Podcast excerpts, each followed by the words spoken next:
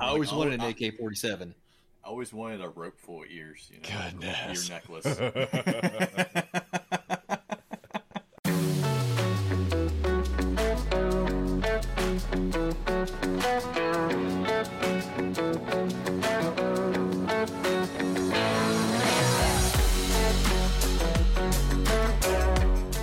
Hey guys, this is a Hard Times Strong Men, raising up the bear class of man.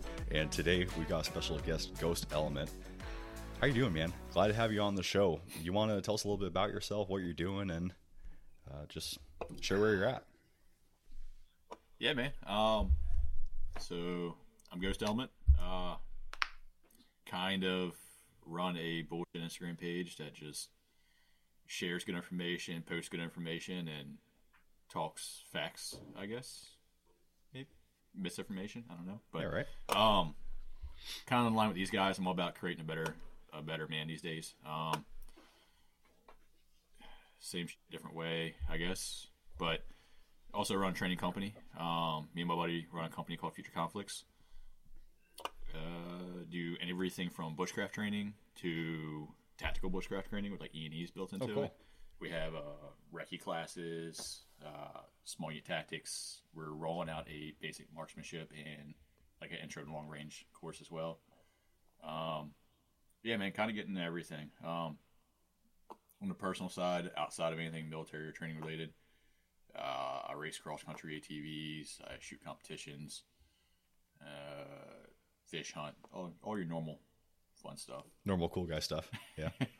Yeah, normal cool Yeah, guy normal, stuff. normal stuff. yeah, yeah, normal. I totally do that. Yeah. Yeah, yeah.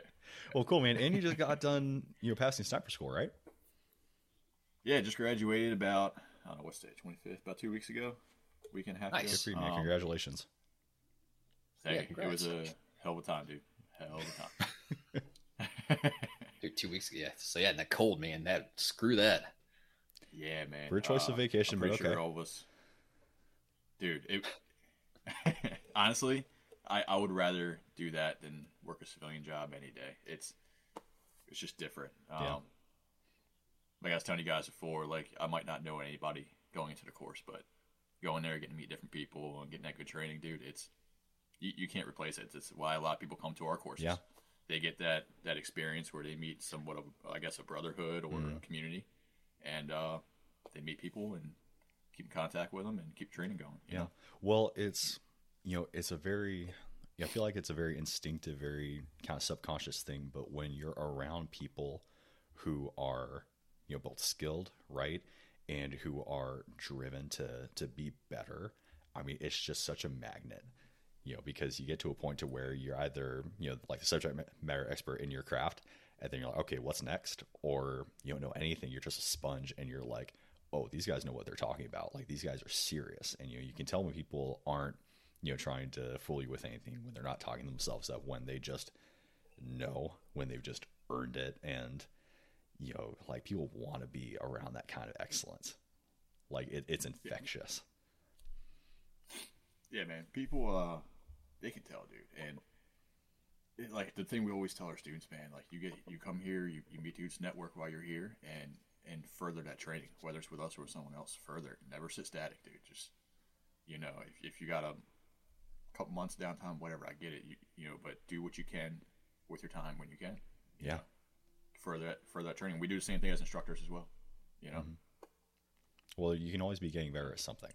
You know, I don't, I don't really Yeah. buy into the, you know, you don't have time thing, you know, because it's, it's not a time factor. You know, everybody has the same amount of time throughout the day. It's just how you prioritize your time. So you always be working on something, and you know, it's good to hear that you guys are, you know, not settling. You know, that that's huge. You know, one of our core values, one of our core ethos is that we're always learning. You know, that's why we have you know guys like you, our special guests on the show. You know, because they bring something to the table, and you know, we're not subject matter experts on everything. We can't be. You know, but it's really important to bring people who are, so that you can further the conversation and get people, you know, like you said, holistically, like that full, you know, that uh, rounded, like rounded out uh, picture, that full, that full picture of uh, the skill set and the mentality that we need to be at. No, dude, it's a, it's a good thing to have, man. Um, I'll be honest with you, dude. It's hard to find people like that these days. Yeah. Yeah. Well, I think that's intentional, It's right? You know that Oh, you know it's 100 percent attention. you know who you know powers that be they're trying to snuff that out because you know something that we really push is community right you know decentralized community so starting at your family then building out to your neighbors your communities connecting with greater communities after that you know if you're completely self-sustaining as a community then you don't need anybody else to help you out right and then who are you putting out a job Yeah. at that point you know, who do you have to worry about Yeah. at that point so Who are you not paying taxes to at that point? Exactly. I mean, it's it's very, you know, it's very, you know, it's very threatening to them. It's very obvious when you when you think about it. So it's really great that you guys are here to, you know, like you said, push that standard. So how do you guys get together, decide to to put together future conflicts as as we know it today? Oh, so me and my buddy from my section and my unit. Uh, I think I kind of forgot. I blew over that in my intro, but uh, uh, Yeah, you know, I'm a 11 Bravo. I've worked reconnaissance my whole career. I went from long range surveillance to a scout sniper section after Lurch disbanded. Um, me and him met when I went to my scout sniper section about uh, five, six years ago. Um, we've served together together ever since. Um, we kind of just came up with, a idea one day. Really, I mean, mostly it was him. Um, he was like, "Hey, man, I want to start this training company. I think there's a absence of primitive training in the military world, especially. People are too reliant on electronics and such, and like GPSs and whatnot, and uh, they don't know how to survive anymore on their own. They don't know how to operate when when comms go down and, and GPSs go down. Uh, feel like we need to fill that void, you know, and not just on the military side, but on the civilian side as well. Civilians don't have a lot of these things that the military has, right? So it's applicable to both worlds. Um, so he was like, you know, we need to fill, we need to fill this void. So I was like, all right, man, I'm I'm with you. So pretty much, we write lesson plans, we kick out new stuff, and we train whoever wants to train. Man, it's it's it's kind of a revolving circle now. So like, we have alumni that we incorporate into a lot of classes. So like if you come through, you've done a couple classes with us, and we feel comfortable with you. We know how we know you know how to survive. You've taken our, our basic bushcraft class, you've taken our medical classes, you've taken our SUT class. You can at least patrol and operate in a small team. Um, okay, now we're holding open training weekends, and now you're like helping our CAD. Now you're helping like our, our new our new staff in our cadre, right? So like uh, now you're helping our new students too. So like when new students come through, you're playing OPFOR against them, or you might have like something to say on instruction you come through and help out. You'd be like part of the group now, right? Um, you know, we're, we're trying to keep that going. that's really awesome. It, it's it's making a whole different world over here, man. It's it's it's really for the better. Yeah. Yeah, hell yeah. It draws more people in. They see it's a community, not just a. Uh, you're not, they're not. We're not here just here to take your money. We're not trying to rob you. Yeah. You know what I mean? So Well, it's huge when you see a company who are student led. You know, what I mean, like you're providing instruction, right? You have information, you have experience that your students don't know, but answering those questions, right? Fielding, you know, these different mindsets and, you know, applying it, making it make sense. of things, especially like you said, bringing, you know, alumni in who have that different perspective than you do, you know, versus an instructor as a student, you know, being able to provide that perspective and, you know, that knowledge and provide that depth to it. I mean, that that's huge. It's uh it's different, man. Like I always tell everybody, like you can come to our class and any course and go to three different instructors, and each one will know how to teach it to you two or three different ways that the other one doesn't know. That's awesome. So like, it, Yeah. you know, we're, I always say like we're just like everybody else, man. So in order for us to learn it at some point, it had to be taught to us probably two or three different Yeah. ways. So we just it just helps us. We know how to teach it two or three different ways now, and each instructor can do it differently. So like if you're having problems with one instructor and you're not learning from them, you know, go to someone else. We're not gonna get butthurt, and we we keep all we like we're we're very humble. So like we're never gonna talk down to a student, right? We're never gonna be mean to a student. We're, we're not gonna not gonna get out of line. We're not like your typical like like how how you see like you guys were were in the military, so like a like a military instructor Right. at any course. We're, we're not going to talk to you like that. Um, you're here. You're paying us, you know, to learn something. We want you to be able to absorb that and remember it, and hopefully teach it to your family or friends down the road. You're a force multiplier at that point, right? Yeah. So, we want you to take back what you learn and create your own community with it. That's awesome. Um, so in order to do that, you have to be comfortable, right? To a certain extent. So like, like um, if if you learn basic bushcraft, you know you're going to be cold at some point, or you're going to be hot at some point, or you're going to be living out of a shelter at some point, right? So like, if you're an SUT, you're going to be sweaty, you're going to be patrolling, you're going to have gear rubbing on you, you're going to be running or just like patrolling for a long amount of time. You might have an E and E at some point in one of our courses because some of them do have them. Um, but we're not going to add to it by being mean to you and yelling at you. We're like uh, there there are other uh, small unit tactic schools and training schools that do that, and people some people like that, you know. But we treat you like an adult. You know? Can you can you pay extra to get hazed? Oh, dude, I mean, we'll get free. no, that's really great. But no, no, dude, there's I mean, there's plenty of trash talking. I mean, we treat you like our own. So like, just like how we trash talk each other, fair game. We're gonna have fun, dude. We're gonna laugh at each yeah. other. yeah, yeah. Well, I was just gonna say, you know, treating people like people. You know, yeah. that's huge. Because you know, I don't even know how much I didn't learn in the army because, you know, just you feel so far below your instructor. You know, you can't even feel the question, or you know, people are telling you to shut up, or you know, like, you know, if you don't know something, you don't know something. You know, so that's really great that you guys have yeah. that perspective and you have multiple instructors who are able to to accommodate that. That's huge. Yeah, man. All of our all of our staff is all either current or prior service, and all have been there, done that, and whatever they're teaching, right? So like they've experienced that bad leadership and there's bad instructors, you know, where they've been afraid to ask a question or afraid to make a suggestion or something uh, they don't want to put that back out in the community. They hated it then, and they hate it now. Yeah. Cool.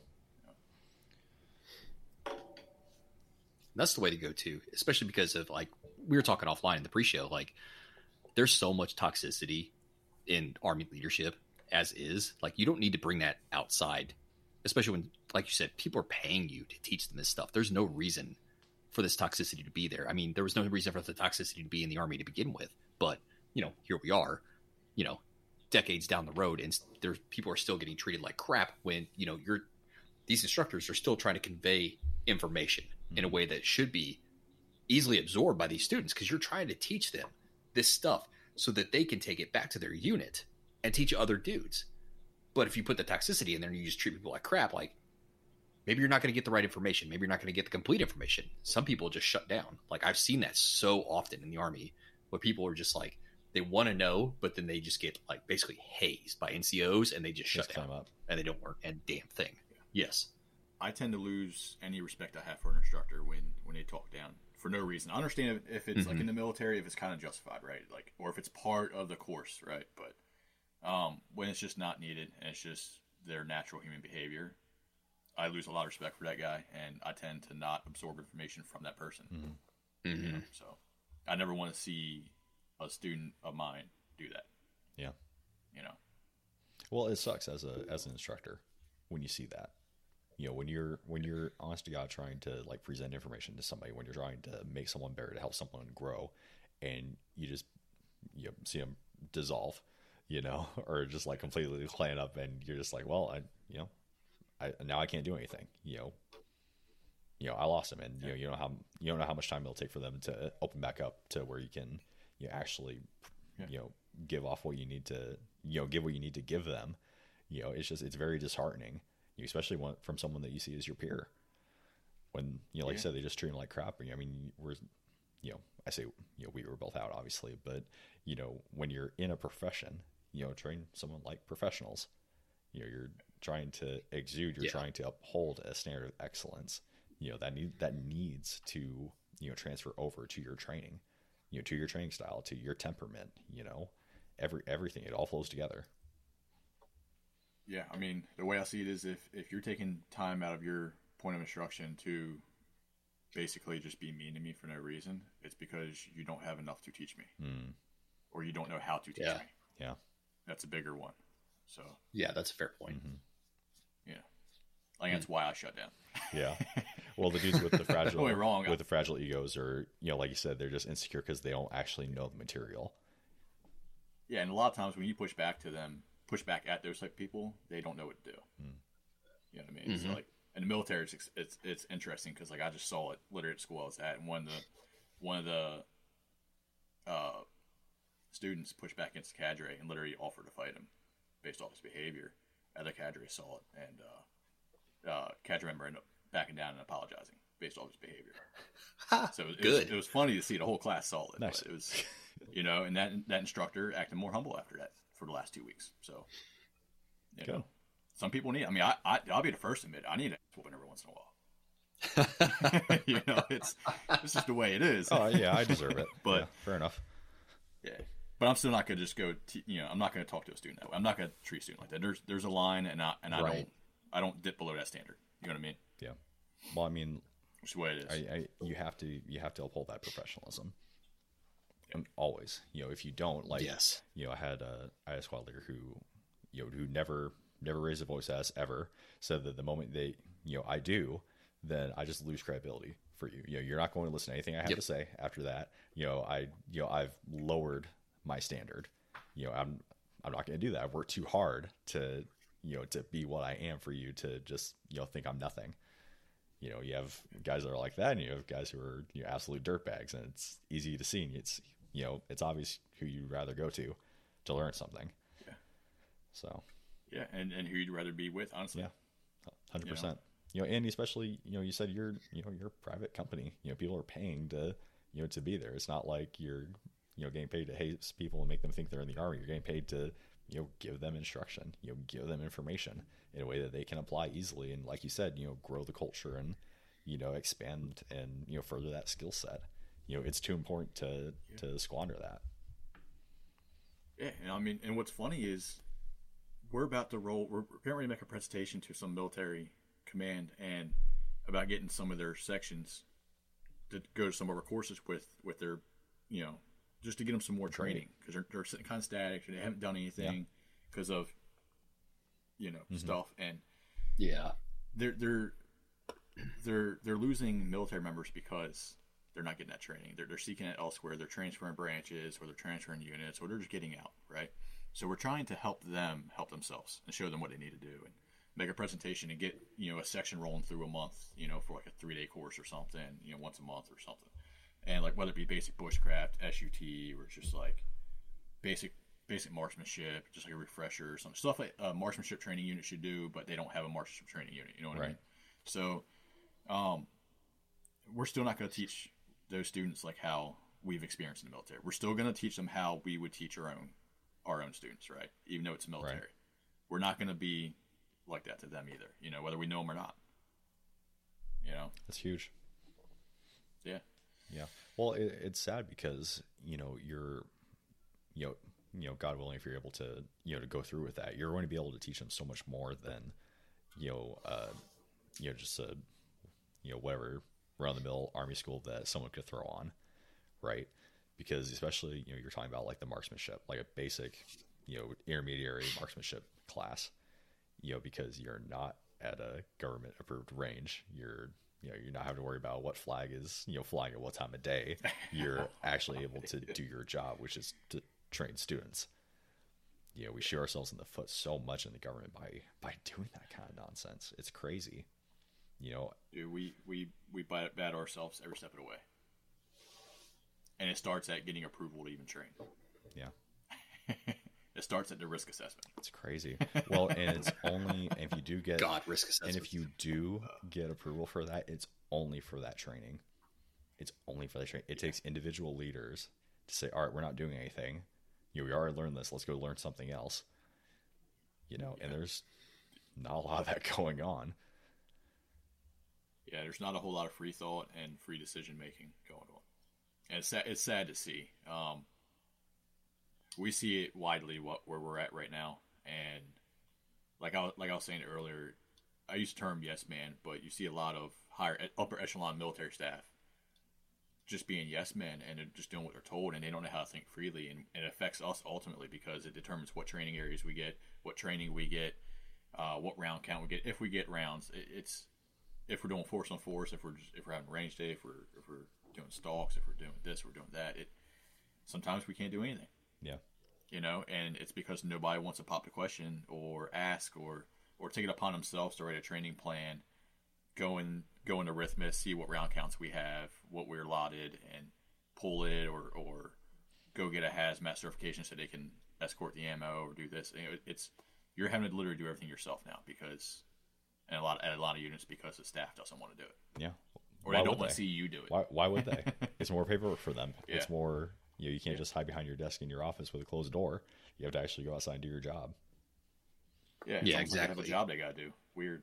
Right. Weird. it's the weirdest thing about that federal money. I still don't see any good roads. I don't know. Dude, Hmm. our roads around here are horrible. And that that's it. That's not just a federal problem. That's a state problem. Yeah. So you said you guys run like basic bushcraft set, um, some stalking. So what was a typical, you know, class? I guess breakdown look like, like time wise. Like, do you guys run off of like time slots? Do you guys just go until the instruction's done and then teach something else? Like, how do you guys kind of divvy that out? So usually it's it's a it's a time slot. So like like basic bushcraft is a two day, right? It's like a, usually a Saturday and Sunday for students on the weekends. Uh, we'll usually head out there on Friday and occupy the place overnight, one or two instructors, and a lot of times we invite students to come out there a day early. A lot of them do. They'll come out camp out a day early. Cool. And um, we got a big uh, like a ten man wall tent with a wood stove in it and everything Nice. for them that they want to sleep in it. That's awesome. Uh, You know, if they're, if they're making shelters, we'd like them to sleep in a shelter if they can, if the weather's good. But like last time we had it, uh, this past January, dude, it was like negative six, and it was snowing, and it was it was rough. We we had uh, we were worried about students getting like a, a cold weather injury, so we're like, dude, you're sleeping in a hot tent tonight. Everyone's cool. with it. Everyone wanted to, Yeah. but it was They're like, oh no, why? yeah, and even even in there with the wood stove, it was cold. So like that tells you a lot, and uh. Yikes. but you know it's a two day course for the basic one and like our sut course is usually two days too um, but you're running non pretty nonstop sun up sundown and sometimes after dark like in sut so you know it it's not it's not like we ever don't get through the point of instruction we always get through it a lot of times you're getting extra i don't think we've had a single class or course where we've been short on time we've always given extra whether it be course related or not uh, it can be something as simple as okay, we're in basic bushcraft. You know how to start a fire now. You know how to purify water. You know how to do this. You know how to do that. All right, you're starting a campfire for a night for us to cook on. Oh, you've never cooked a steak before yourself? You're gonna learn tonight. We're gonna show you how to cook it. Cool. You know, it's and you're you're gonna have conversations with people and enjoy yourself.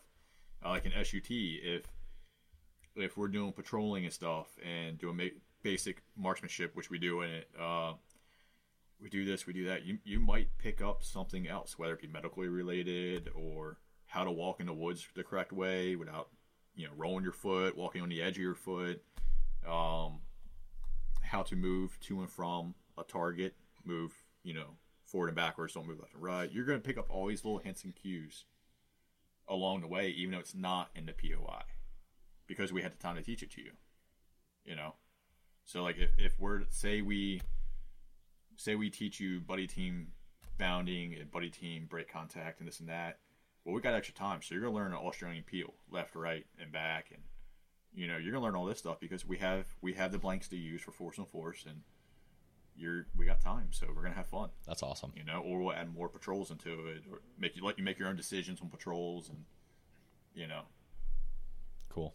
So it's we we, we tend to stay pretty fluid with stuff. We, we got a saying in the military in, in our section. It's just stay flexible, and uh, you know because Yeah. like you guys know anything can change up to the last. Oh second. yeah, of course. and uh, Yep. that that's what we live by. But a lot of times, I don't think we've had one bad experience with that yet in our training company. It's always been for the better.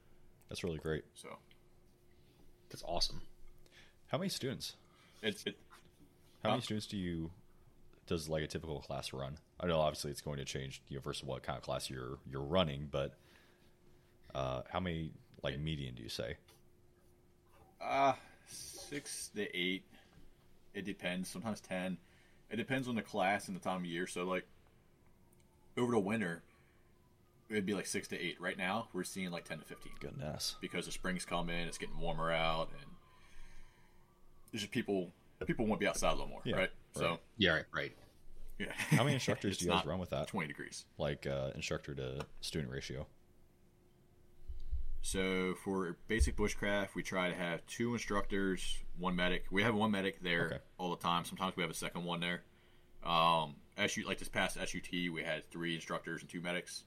Uh, I think we had a twelve person class, but that was while I was away at school. Um, yeah, man, it, it's it varies. We if someone if someone wants to work it, um, a lot of times they'll work it without pay. They just want to go camp out and hang out with the boys and, and teach people. So like, they're like, hey man, I'm not doing anything this weekend. I'm just gonna sit at home anyway.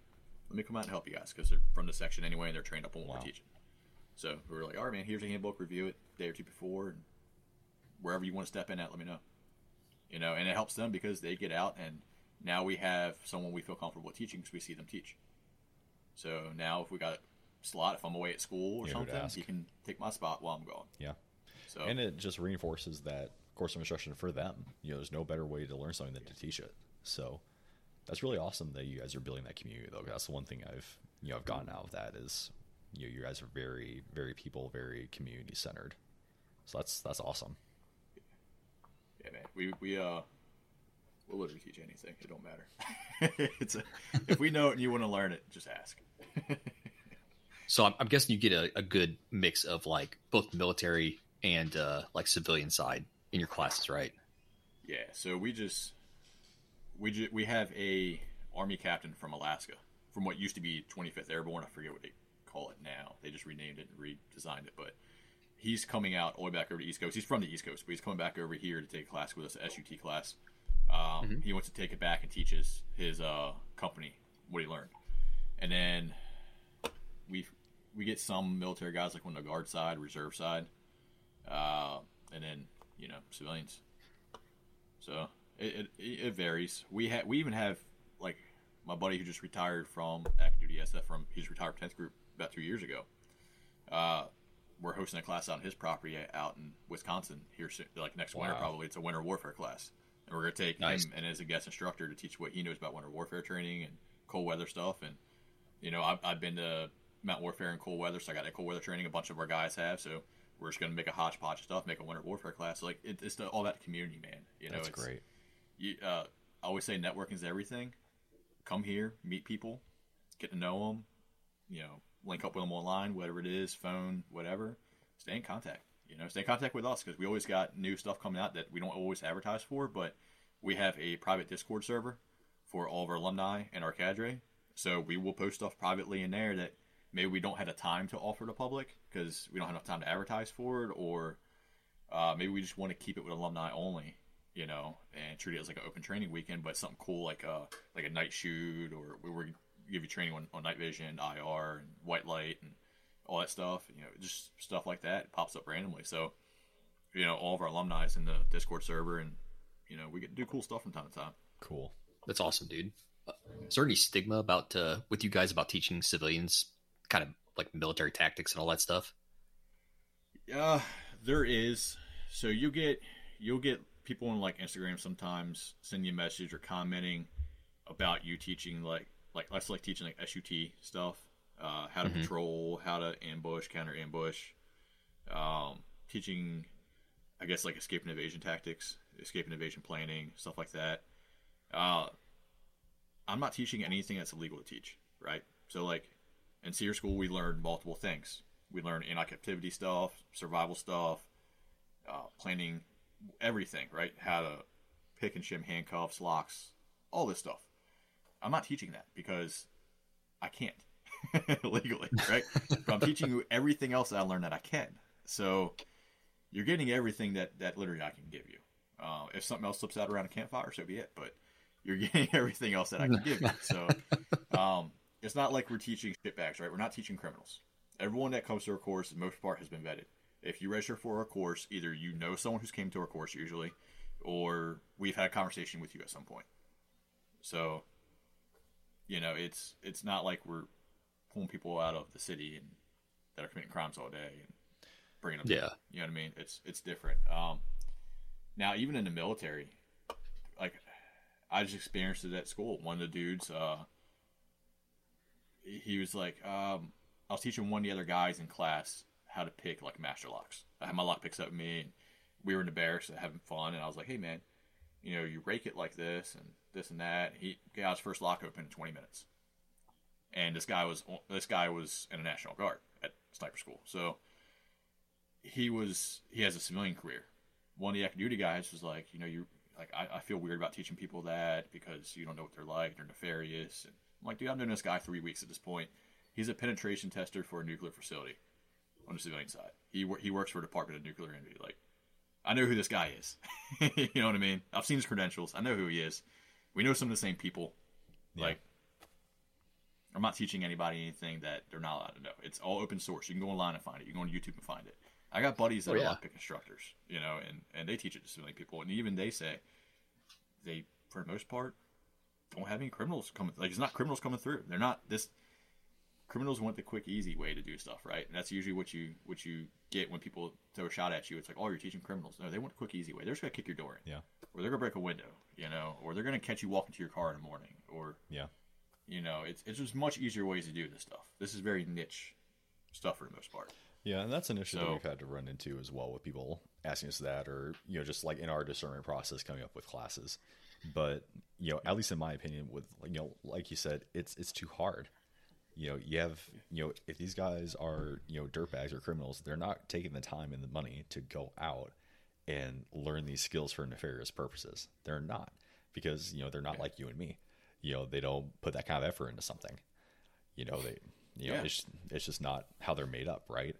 and and especially with the information everything that we put out at least and you know like you said it's the same for you i check i check before i put anything else everything that i you know put out everything that we put out in our in our references is unlimited distribution for anybody even if it's not then anybody can go on army pubs and find it you know Yeah. so Literally, there's a training manual they can read and figure it out. Right. So, but everything that Yeah. I put, you know, on the site is, you know, open distribution. Anybody can, you know, unlimited, you know, consumer everything. So, uh, it it's a non-issue, especially with the with the criminal aspect. It's you know, like you said, it's too hard.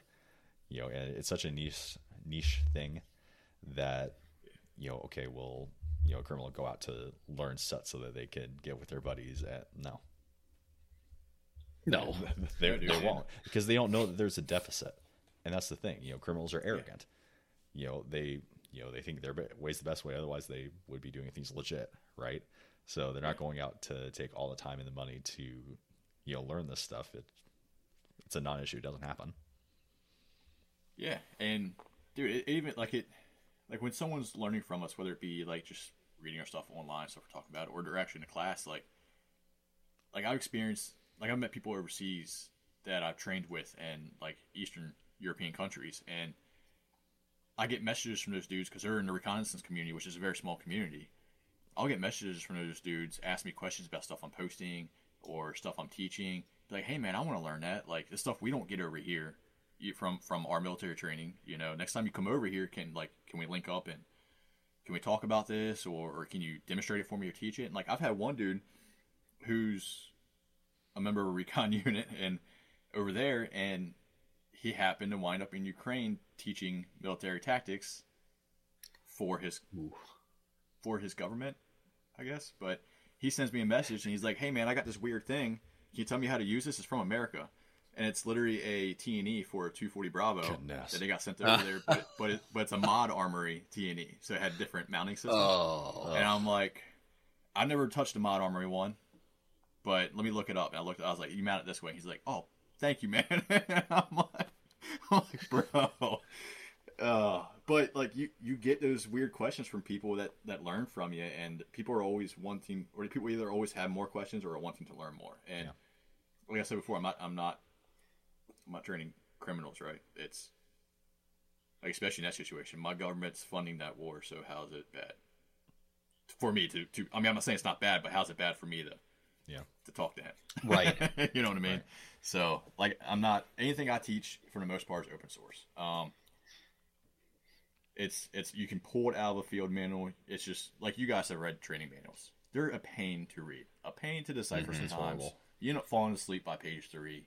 It's you know, um, I don't think anybody learns really from a training manual. But luckily we've been there, done that, and we've used those skills, so we know how, we, we can teach them at some point, right? Or, or we can know how they've been taught to us, so we can teach them at least the same way, if not another way. Um, that's all we're doing. We're teaching open source stuff that is applicable that people want to learn. You know, whether you're whether you're coming to a SUT course and learning patrolling and stuff for your for airsoft, or you're learning it to protect your property or your family or your community. You know, everyone's got their different reasons. You know, we're somehow we haven't we haven't really experienced like a um, I guess you can say like a militia. We've we've never gotten that. You know what I mean? We've always gotten just people who want to protect themselves. That's literally all it is. It's just people that are curious, they want to learn, and they want to train. You know. Well, I think it's because you're putting that information out. You're making that available. Mm-hmm. You know, like people didn't seek this yeah. out before. You know, people weren't offering it before. You know, it's only recently that we've started to really break down that, you know, blur that line and break that down. Yeah, it's seeing what I guess you can say gun culture or gun community is doing right now. Like it, it's evolving. Um, you're like you see posts about it all the time. People will say, "Hey, they're going from we're going from the the one round, one second drills, whatever, right. or one round reload, one, one round, yeah, yeah. We're going yeah. from that to more of a okay. Well, how do you patrol? How do you work in a team? And then you got the comms aspect, which we're rolling out here soon as well. Um, you got all these different aspects, and now it's kind of going into okay. Now we're homesteading and farmsteading, right? Like I got I got my own chickens. I got two picks coming in April with the refresh. Like I have my own thing nice. going on. I've had it going on. I grew up with with cows and and everything. You know, like over my family's house, we still got chickens and goats and everything. You know, it's I grew up with it, but a lot of people didn't. So a lot of people are rolling into that now because now they're talking sustainability. Yeah. Right. So now it's a bigger picture, and I've even seen some posts on logistics already. So like it's it's all focusing to a different point, and it's it's all getting more purposeful. You know, people people are getting that training now they really need or they or they never expected to want. And there's really not that many people out there teaching it. Yeah. Like in actual classes. There's tons of people talking about it online and making posts about it, but there's not many people doing actual classes for it. So I mean both are a benefit, both are good. But it just seems like it's it's still uh it's still evolving. Yeah. You know. I like I'm anxious to see where it goes. I am too. I am too, yeah. man. I can't wait to, Absolutely. to get the Hard Times Strong Men land. Be teaching oh, yeah. Sut, Fieldcraft, bring me over to the barn. This is how you take care of a chicken. Like, yeah. Yes. Sky's the limit, man. I mean, and like yes. you said, it's so great that people are looking at this holistically now. You know, it is not just can you shoot? You know, can can you shoot? That's great. You know, good for you, man. But you're gonna have to eat. You're gonna have to drink. You're gonna have to take care of your family. You know, have you thought about medical yet outside of your IFAK. You know, there's there's yeah. so much more to this, and you know, we're getting more and more self uh, into that self preservation. You know, that self sustainment uh, mentality and lifestyle. You know that we don't have to rely on you know governments big or small we don't have to rely on organizations big or small corporations big or small you know and the only the only way to go is up you know, it only gets better. I'm so proud that everyone is moving towards this. You know, it, it's excellent. It's great. You know, if we could have, you know, if we could have every community, every family, every neighbor looking out for each other, where we didn't need the government, we didn't need somebody holding our hand, it'd be a good day. I can't wait to get out of a job. Be, I can't wait to work myself out of a job. Be great. It, it would. What's doing actually too is it's it's creating more community responsibility and community oriented people. So like, and more self responsible people, right? So like now you got animals you got to take care of. Now you're now you're creating your own food and your own sustainability. Now you have to look out for it. Yeah. And learn how to take care of it. Right. Mm-hmm. It's it's it's creating a, a, different man, in my opinion, as well. It's it's going back to the roots. Yeah. It's going back to yes. what we were mm-hmm. and what we should be. Yeah, a hundred percent. You know, that's been our that's been our mission statement from day one. You know, training up a bear class of man. You know, and that's not just fighting. That's not just warfare. You know, which is what we're well accustomed to. You know, we were infantry as well but you know it's so much bigger than that you know is looking out brother for brother friend for friend you know family for family you know neighbor for neighbor you know it, it, it's huge and you know like you said the respect the respect is coming back. You know, and that's what it's building. It's an inherent. It's a natural progression. It's huge. You know, we have chickens as well, and you know, I haven't bought eggs in months, but you know, I'm going out to that coop every single day to check on those ladies, make sure they're doing good, make sure they're fed and watered, their shelter's fine. Yep. You know, and you build Make sure they're, they're comfortable so they keep laying. Exactly, and you make that Yep. you build that your relationship with that animal. You know, soon we'll have rabbits, and that'll be an even more intimate relationship because that's meat, right? You know, and it's just it is a you know a, a heart change too when you're that close with you know with your food. You know it. Yeah. You know, if we had that for everybody, it it cha- it'd change the culture. Be completely different, man. That's Um, what I want, man. That's what we're that's what we're building towards. Can't wait. People are buying chicken. People are buying chickens left and right, man, right now because they're trying to become more sustainable. Right? Like, Yeah. like tractor supply selling out. like, Yeah. farms are selling Yeah. out. Yeah, my Atwoods is sold Oh. out at you know by my house. Gone. dude it's it's it's crazy and like i got i have i've had an order for the last two months in for april for another batch of 10 but I, i'm rehatching some out here soon Okay. from my, my current flock but I, I have a dual purpose bird that is a meat bird but also lays like 260 eggs a year on average per Goodness. hen so like it's a it's kind of a forgotten breed they're delawares so they used to be the, the go-to meat bird before like cornish crosses and you know Mm-hmm. all that stuff. So like, but they don't have nearly as much health issues from growing too fast and stuff like that, Yeah. right? So, but um, mine are pecking at each other at, at their feet. I got like one dominant hen that keeps, like, I got a really immune rooster that I left over, and he's getting messed up. The hen's messing up the other hens, and I'm like, now I gotta go out here and clean their feet because they're bleeding and separate them. Otherwise, it's, it's gonna get worse, and because they'll peck at anything red, Mm-hmm. and it's like now I got a problem hen I got to figure out and how to break this pecking order. Like it's it's a legit relationship. You Yeah. like it's, and now I'm sitting over here borderline thing about butchering her, but I don't want to lose the egg count. So it's like, Yeah. you know, Jesus. it's it's it's a relationship you have and it's a responsibility. And uh, Yeah. you know, luckily it's not just me. Luckily my my wife helps a lot too. So Yeah. you know, It's a family thing, man. Because you can't It do it alone. Yep. That's how it's meant to be. it is. Yeah. Yeah. It's all about shifting uh, all these skill sets. Like, not so much learning new skill sets. It's we're relearning the stuff that we knew what 250 years Oh ago. my gosh, man. Yeah. But all we're accounting for now is the technological changes, the breed changes. So why we lost these skills is beyond me.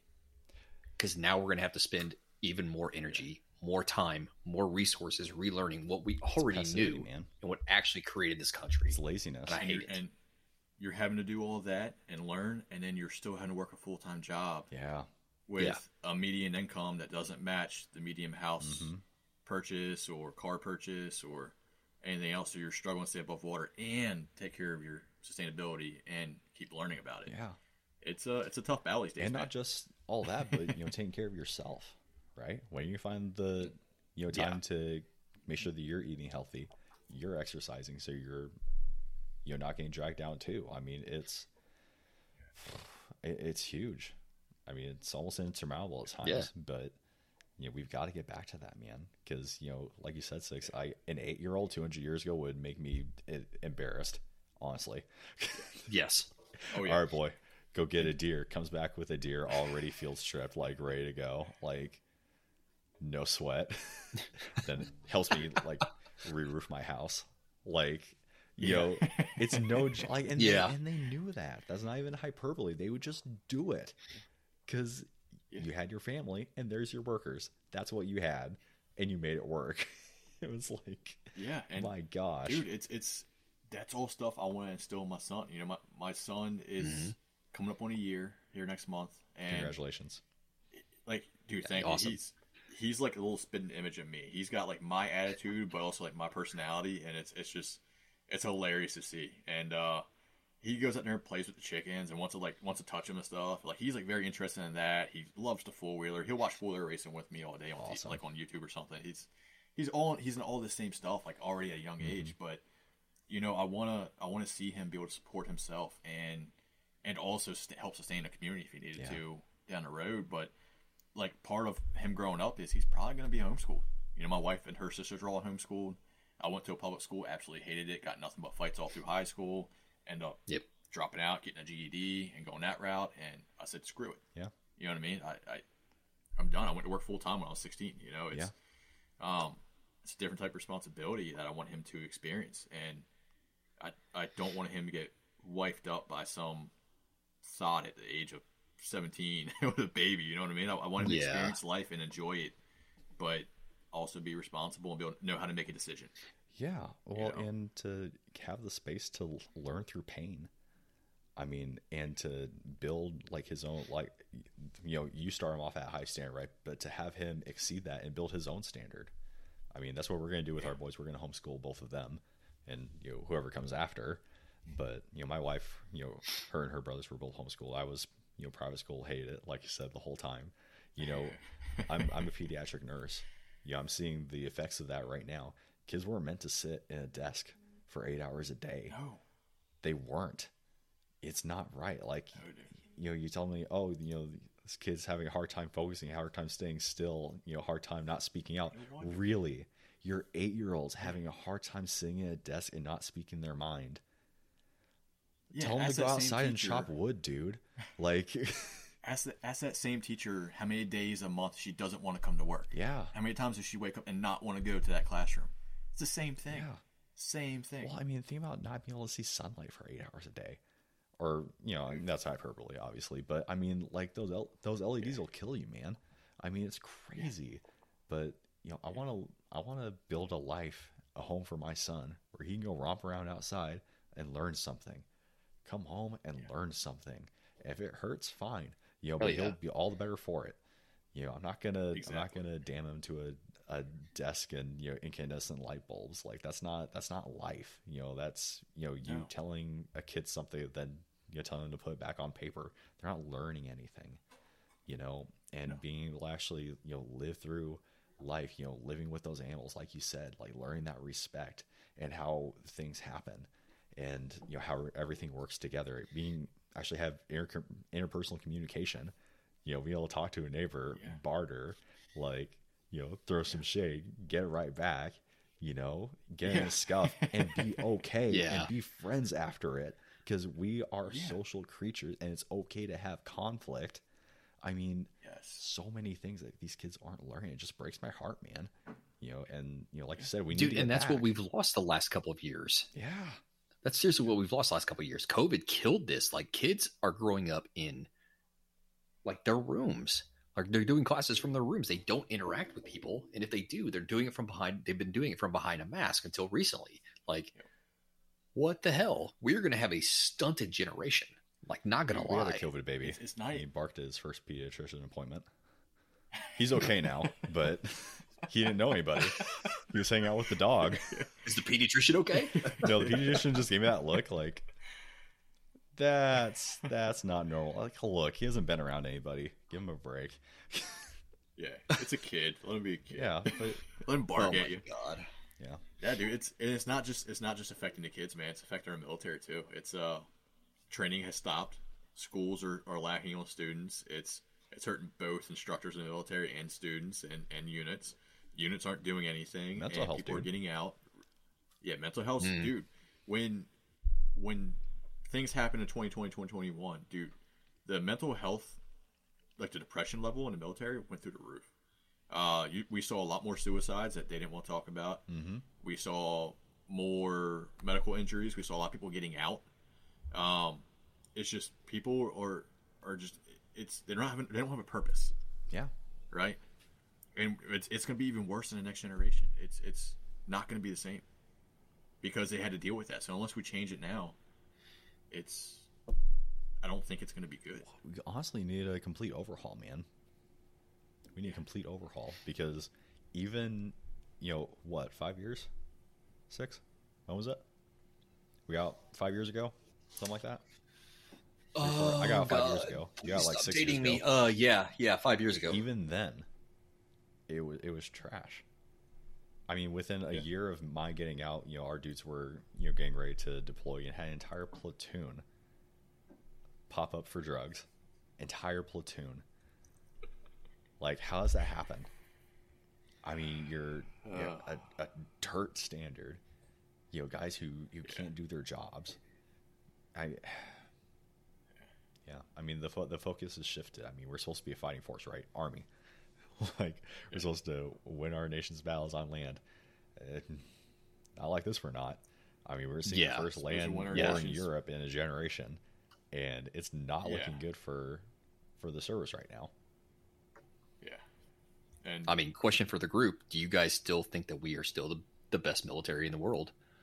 Keep in mind, North Korea's got what that, or is it China that has that million man standing army, and then we still have all the technological advances that are, you know, plaguing us due to you know uh, China stealing stuff, North Korea gaining stuff from China and testing their own stuff. I mean, are we still number one in the world, or did we get surpassed? I think the only benefit that we have, the only leg up that we have, is our level of violence and the fact that we don't even know what we're doing. The same thing that said in World War II. The enemy could not predict what we were doing. We didn't know what we were doing. It's to this day that's true. We have no clue what we're doing. Well, because you have leaders. So- I, I literally asked why Lear said, "Yeah, the book says this. We're not doing that. That's stupid." And made his own SOP, like an SOP within the platoon. Yeah. Not to Mhm. mention the rest of the army. Yeah, and it's like, dude, Yeah. I, when I call up my location, I don't tell my own unit my the correct location. you know what I mean? Like I'm, I'm at least hundred meters off. like, of that, that's 200 meters dude. off Why do of you have that, to know? Yeah, Yeah, I'm Right. in this general area. Who cares? you know what I mean? Dude, the Why are you only so obsessed with the only person I would want to give my exact location to would be fixed wing aircraft. Yes, yes, and I can do that talking to them. I have I, I Yes. have I have a JFO or a JTAC for that. You know No, what I they don't need to know that either. Or you know, That's yeah. that's my business. yeah, yeah, JTAC can tell him where he is. that's my business. yeah. Goodness. it's dude it's it's hilarious but i mean but like our americans by nature have been historically rebellious it might be different today but i think they're still i mean like look at me. I'm the rebellious one. I'm kind of the Yeah. ungovernable one right? So like I, I can make a decision freely. And that's how all my guys are. But you go to a different unit you do not get that. So it, it's going to be dependent but uh, that's what's going to hurt us is our our lack of being able to make a free decision and and go off of that. But if you look look at a lot of the tech that's being used in the Ukraine Russian war, like the uh, the laser finders that they're using, like on their chest, the Russians are. They're like if you laser them, like if you laser target with a rangefinder or with an IR or, or any any kind of laser, right? Um, it tells them like the distance and direction from them. They run on their helmets, on their plate carriers. It's all Chinese tech that's getting used on the Russian side Interesting. and that's like at sniper school like they, like this was the first POI that they they had us like working more Russian Ukraine conflict type tactics and what we would use over there and not Middle Eastern. They changed, we were the first class to come through with the Barrett Mark 22 and we were the first class to use those tactics. We're like now we're not heavy reliant on a rangefinder because we got pictures of this tech and we're, we're showing it in the class and we see Instagram post about it too all the time and it's all Chinese tech and it's tech we would run into fighting Russia or China right? So like they have a kind of a leg up on tech, and they're, they're at least hindering us, right? They're at least enough to teach. Hey, at sniper school, we're learning different tactics now. We're learning now we're milling everything with mil reticle, like like not using rangefinders. Now we're Doing on paper. you know we're, we're doing all this stuff, so it's, it's all different. How we Old operate school. might be different, yeah. Um, but ultimately, it's it would equate back to guerrilla warfare, which Americans, when when you give us no leash and uh, Oh, free reign to make decisions, it's usually good, but good for yeah, us. Rogers. Rangers, baby. Yeah. So I mean, Mm-hmm. if we can go back to scalping, great. But if we're gonna have our hands tied, no, it's not gonna be good. But it's gonna depend on a lot of things. And honestly, um, China does have a big army and they have the tech, but the bigger the bigger concern, which I brought up, like I, I just tested back in October, no November, the new SIG weapon systems, the new uh, rifle and a new machine Right. gun with the Vortex optic, Mhm. computerized optic on it, and te- and tested the new body armor and all that stuff. Um, spent two weeks doing that, and my my question to the sergeant major down at uh, PEO Soldier when he came in and talked to us, he was he was like, "You got a question for me or anything?" I was like, "Yeah." How are you going to field this? How are you going to implement it? How are you going to train soldiers on the optic? Because now you're handing a DMR rifle to all the infantry, all the Cav Scouts, you know, all combat engineers, um, you know, like five branches, including like SF. Are you going to teach them how to use that when the ballistic calculator and it goes down, when the range, because they, they can't use the rangefinder built into it in that war. They can't use the IR laser or the visible laser that's built into it. So now they're having to mill targets with that reticle. It's a 1 to 10, and they're not going to know what their bullet drop is unless they know it and they have range time and have a dope card built for it, right? and certain weathers, or have a kestrel with them.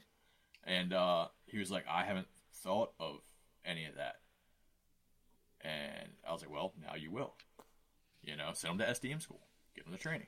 But And- but Yep. will he put that thought into practice? No. Exactly. No. And that and that's what's going to hurt us. And it's things like that why I'm like I'm a little leery on saying yes that we would still we're still the best. It's it's because of the individuals. It's not because it's not because we're lacking the weaponry or the capability really. It's it's that we handcuff ourselves and we limit ourselves. Yeah. Well, and that's the thing, you know, like how have you? Hmm.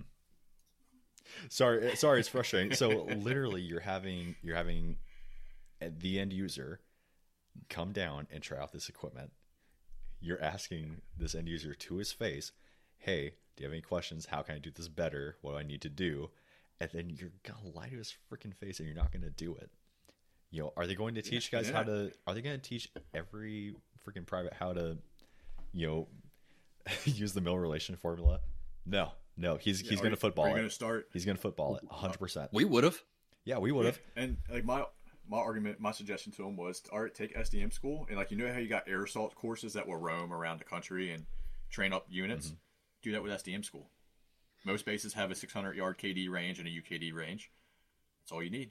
Send them through. And we're carrying less ammo with that with that rifle system now because the ammo's heavier, right? It's a 6.8 by 5.1. Mm-hmm. It's flying really fast. You're going to get more first round hits probably. That's what they're looking at. You'll be able to initiate the firefights when you want to and, and win them faster. uh, They they think they say, but uh, think, you're carrying yeah. you're carrying less ammo now, so you're not as sustained in the field, right? And you're not going to have air superiority to get a supply drop because now we're fighting countries that they say near peer, but I'm claiming I'm saying peer to peer because they have air assets Mm-hmm. like we do, and they can have air superiority whenever they want, just like we can. So, you know, it's you're not going to be able to get medical. You're not you're not going to be able to get a dust off crew in there. You're not going to be able to get resupplies. You're not going to be able to get any of that by air like you think you were going to based off of previous conflicts. So he couldn't really he, he didn't really know how to address that either, and he hadn't really hadn't really thought about it. Yeah. So a lot of people aren't thinking about this stuff.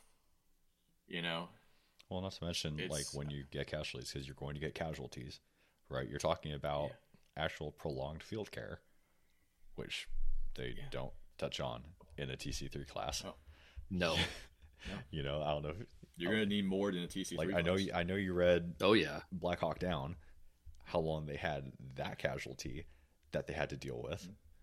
I mean, yeah, I mean we like, and I don't, I don't have a good question for you, or a good answer for you, six about the, you know, if we're the greatest, you're the greatest military power right now. uh, on paper, yeah, probably because of the nukes, but you know, you know, like you said, Ghost, we don't have near peers, we have peers at this point. Yeah. Um, Yeah. We have a lot of equipment, just like the Chinese, and just like the Chinese, all our dudes don't either have it or know how to use it properly. You know, I'd say that our greatest military asset right now, just as a as a country, as a superpower, is our civilians, and the fact that the Yes. other countries do not have what we have. So you know, we've never had a, you know, since the Revolutionary or Revolutionary War, we've never had, you know, outside forces on our soil, and you know that's been you know that so that's so far has been untested, right? But that's my that's my opinion is you know that is where the actual fight would take place because then you would have you know your wild cards, you know, you talk about Yeah. guerrilla warfare goes when you don't when you can't give someone parameters when you can't give a force parameters because they're not under your under your Yeah. jurisdiction you can't tell them what they can and can't when do. you can't when you can't tell them what Yeah. they can or can't do, but when you tell them, "Hey, we need this town or we need that bridge or don't let them go past here," stuff will get done because the greatest asset we have as military, the greatest tactic, you know, tactic uh, we have as military is that freedom. You know, giving your you know your lower level leaders, you know, the man to man leaders, the freedom to do what the hell needs to get done. And when you let someone get creative, oh, it works. Yeah. It works so Yeah. well. And honestly, that's that's the way the army should be run. Is like that's how it used to be run. Say back in World War II, it was like, here's the objective. I don't care how you do it, do it. Roger.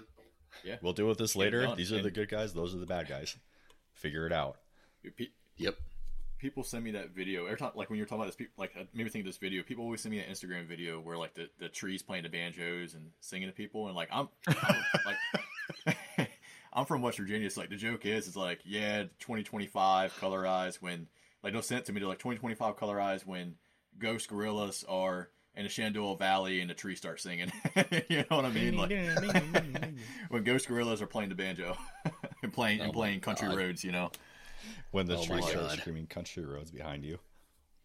Yeah. I'm in danger. But I mean, you're you're completely right though, man. I mean, that's that's one thing that we have that a lot of countries don't have. And like when you talk to a Nomad, right? Uh, he tells you about Canada and just how how screwed over they are, and you know, it's like that country is not is not going to be easily defendable. Not at all. No. You know, Not at all. and meanwhile, we got Russians. Like I don't know if you heard the other day, but we got Russians leaving Eastern Russia on a boat crossing the sea for that, that mile or two or whatever it is to, to our islands that are off the coast of Alaska to the southwest, and they're landing Mhm. there to escape the war that they're getting drafted into. Wow. Like that's how easily they can reach us, right? Yeah, I- didn't know? know about that Yeah. until I saw an IG post, funny enough, about it, and they said it was like they said, "Yeah, that that island over there, that's Russia," and it's like, Yeah. you can see it. And when it freezes, when it freezes over, you can walk across the whole thing. Yeah. Insanity, absolute insanity. Yes. The Aleutian Islands are that close. Yeah. Yeah, and we Well, had and just uh, militarily, it's really horrible to have you know Russia and you know China through Canada in the same in the Same same ballpark. That's a rough way. And like Yeah. during, during World War II, I think we had uh, Castner's Cutthroats up there in Alaska. They occupied like the Aleutian Islands and the coast of Alaska, and they were basically a scout group that took the tribesmen, the indigenous people, and, and employed them because they knew how to track and, Yeah. and knew how to survive out there. Mm-hmm. And that's one thing we're trying to bring to the modern military while we're talking to these company commanders, these battalion commanders, and we're trying to get them at least our basic bushcraft and stuff and teach, you know, a section at a time or a squad at a time not just them but also civilians you know how do you survive on your own? How do you do that now? Because in the next war you might have to do that. The sustainability is not going to be there logistics wise for you to survive the civilian knows that and the civilian doesn't have logistics but the military has not experienced that yet. Yeah. so it's it's going to be a, a hard awakening you know? It's um we're trying to get ahead of the curve and the civilian population knows it and they're taking to it and and they're wanting to do it but the military is just no I'll, I'll have my support do this for me or we'll have support we'll have airdrops and this and that. It's like dude i don't think he will Yeah. not like you think you not like you think he will Well, think about the you might get him here well, think about the early stages of the Russian-Ukraine war, right? Where Russia had like a, what a 40, 50 mile long supply chain. Yeah, gas. he had tanks on the side of the road, farmers pulling away tanks like with their tractors. Yeah. I mean, supply is such a finicky thing, man. Like, and we, you know, GWOT era, we've gotten so used to just being able to call something in, have it show up. Mhm. You know, you don't even have to think about it; it's just there, or you're back at base, you know, that night, or at the very latest the morning after. You know, like you said, the civilian definitely has the leg up there. Where you know, if we know we're going to be going out for a few days, we know we're going to be going out for a few days, and we pack Yeah. and accordingly. you're still going to pack light Yeah, but You know? like we we know that in our in our head. and It's not like this Yep. false, you Yeah. know. Oh yeah, you know you don't need any of that, man. We'll be back tonight. You know, Black Hawk down. Yeah. Like it's Am- ammo We're take back in a couple hours, dude, dude. yeah, back a couple hours, dude. Don't worry about it. It'll be too heavy. Like You don't you know, need that's gonna be that's gonna be a huge, huge thing, and that's why I say that you know, as a you know, as a country, that's our biggest force multiplier. Always is our is our civilians, and that's why it's so Yeah. important to blur this line and to train up as, as best as we can. You know, regardless of what you think of the government, you're taking care of people. When you do that, Yeah. you know, you're taking care of people. You know, as you know, Yeah. if I'm, you know, if I have any measure of strength, if I have a measure of knowledge or resources, I think it's my responsibility to pass that off to people. You know, to help people out. Yeah, I mean, why wouldn't you? If, if you're a good person and a moral person, why wouldn't you? You know, I think that's what you what like what we're seeing through our students is they're thinking just like you. That's why they're there to start with. You know, Yeah. they're no different, and what we're trying to get is the military think the same way. Yeah. Yeah, and, and it's funny because like, like I'll train with, like the difference between like training like active units and guard units is like, the active units you get the guys that have been in the military since they're like 18. They don't know anything else, right? But like I just went through like sniper school with with a guy who was from, God, somewhere up northeast, way up northeast, and uh, he was a farmer on Sphinx. Had his own legit farm that like he made a profit from. Like he was a legit farmer, but was an army sniper in the guard, and had like two deployments, and now is getting you now getting moved to the sniper section. I'm like, dude, like that guy could sustain a community on his Oh, own yeah. and be dangerous at the same time. You know what I mean? And like some people were slept on, man, but uh yeah, I don't know. I don't know where I was going with that, but it's it's it's funny to see. It's it's interesting to see. It's you know, different roles, different purposes. But I always tell everyone, not everyone can be a shooter, not everyone can be a fighter at, at every time. You have to have that Yeah. like ability. That's that's some level, but some people have a bigger purpose behind the scenes that doesn't seem as big, but it's, it's actually bigger. If Yeah. if if you can't eat and you don't have water, you can't fight. Right. hundred percent. So Well, and you know, s- a really humbling thing for us is, okay, you might be, you know, Hotshot McGee over here. You know, you might be the best, you know, shooter and and tactician around, right? But if you go down day zero, day one, now what's your community gonna do? Now what's your family gonna do? Do Yeah. you train them up? Because if Yep. you didn't, then you're feeling pretty stupid right now. You know, Yeah, If exactly. you're not passing off this information, then you're doing everybody a disservice because you're not invincible. You can go down just like anybody else. We we know, we know we are incredibly Yep. fragile. You know, so if you're not passing this information off, if you're not making more of you, to make more of you, to make more of you, you know, to build out this community where you can actually protect yourself in a sustainable and you know self healing way, then Yeah. you know that's probably not going to last. yeah, you're only Yeah. going to fight that fight for so long, and uh, and it'll show. It'll it'll be a it, it'll be a experience. yeah. Well, it makes me think of um, you know, like the old Red Dawn, right? Yeah. Oh yeah, Oh yeah. And it's like that's why I always go back to when I think of these scenarios, you know, as you know, as hyped up as it was, right? But you know, imagine if you're just a, you know, you have four or five other guys, and that's it. You know, like, and you're met with this, you know, with all the sustainment, with all the networking and everything else, and you know, you have virtually nothing except for what you started out with. You know, what can you do with that? That's why the sustainment. That's Yep. why the the field craft and the bushcraft and you know everything is so important because you know on this side of things you know you don't you don't get do-overs you don't get uh you know you don't get alibis you don't have a water buffalo falling behind you you don't get a speedball when you you know blew all your ammo in your first engagement you know yeah, gotta make it count yeah. Yep. It's true, man. And like like you guys have probably seen it. Like unit, units when they go to like JRTC or NTC or something, like they a lot a lot of dumb decisions are usually made there, and logistics are usually screwed up there. Um, and that's where you experience it at. You Yeah. know, with with inexperienced people or people who don't know how to make a decision. And like I had a ball at JRTC because a scout sniper section. We're just going around sabotaging and, and calling for calling for air support and, and mortars and yeah calling for fire every chance we can from far out, Yeah. and we're ahead of the line anyway. So we're just sabotaging and living a happy life, and it's a different experiences. And people need to know how to do that. People need to know how to be comfortable in those situations, right? yeah Like don't don't get stopped by the bull. Know how know how to make your own decisions and support yourself and sustain yourself. I don't think we got one single supply drop in five days goodness for ammo or anything. We got in like three firefights. I get in a firefight, plot, awesome. plot the grid on my on my Jeep on my Garmin. I'll plot the grid because he's 100 meters that way. Break contact and split over the hillside and call for fire. You know what I mean? Like, Yeah.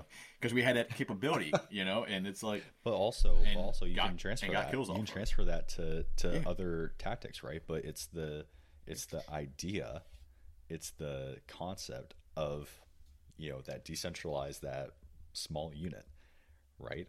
So, am I going to go against the line unit head on? No, no, no, no. I'm going to break contact and I'm going to whittle him down the war of the flea, right? Until there's nothing left because he, you know, as a conventional force, has to follow a set of rules.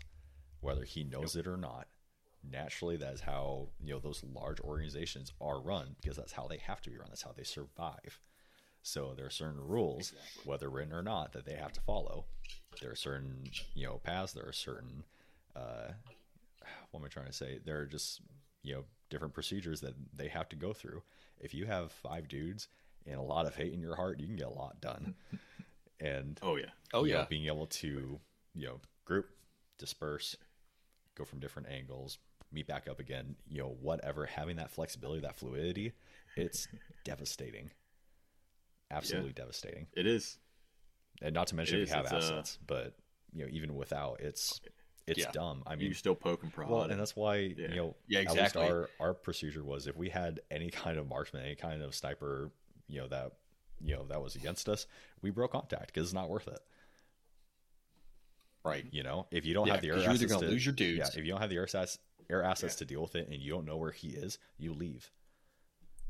Yeah, a lot of times you don't have the medical support for it, right? I mean, Yeah. unless you're calling in, you know, a nine line and getting a, getting a helicopter there, which even then you you got to get away from target for that to even happen.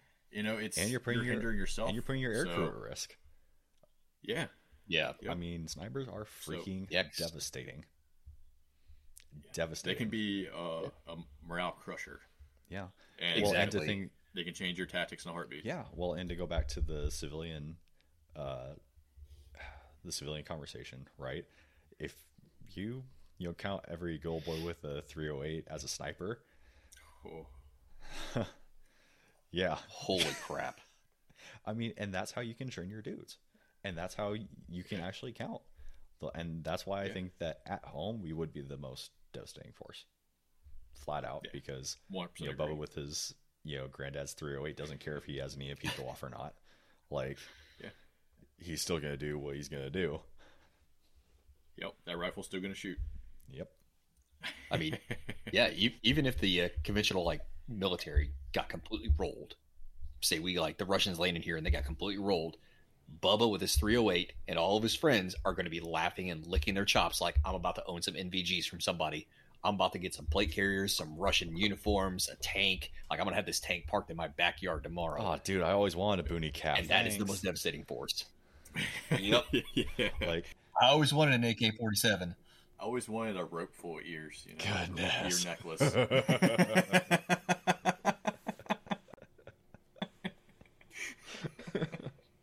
well, and that's that's so that's one guy. So imagine if you had three, three guys who Yeah. work together, Oh my god! right? I mean, it is absolutely devastating. So, like you said, six. Even if the conventional force got rolled, and that's the thing with insurgencies. Insurgencies don't lose. No. They do not lose. Historically, you cannot yeah, defeat an don't. insurgency. It is not possible because it's an idea. It's an idea. Yeah, I don't care. I don't care how long it takes. Like, I think about Ireland. That's still Oh, yeah. on. Still they going on. have not stomped that out. Yeah. No matter how many part- generations they try, it won't. Insurgencies don't lose. We just tucked tail and ran out of Afghanistan with all of our might. Some freaking goat farmers. Some freaking goat farmers beat us, dude. Uh, sixty billion.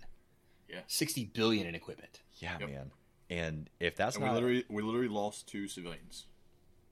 We, we lost we lost to a mindset to an ideology that we could not defeat because you cannot defeat an ideology. Yeah. cannot.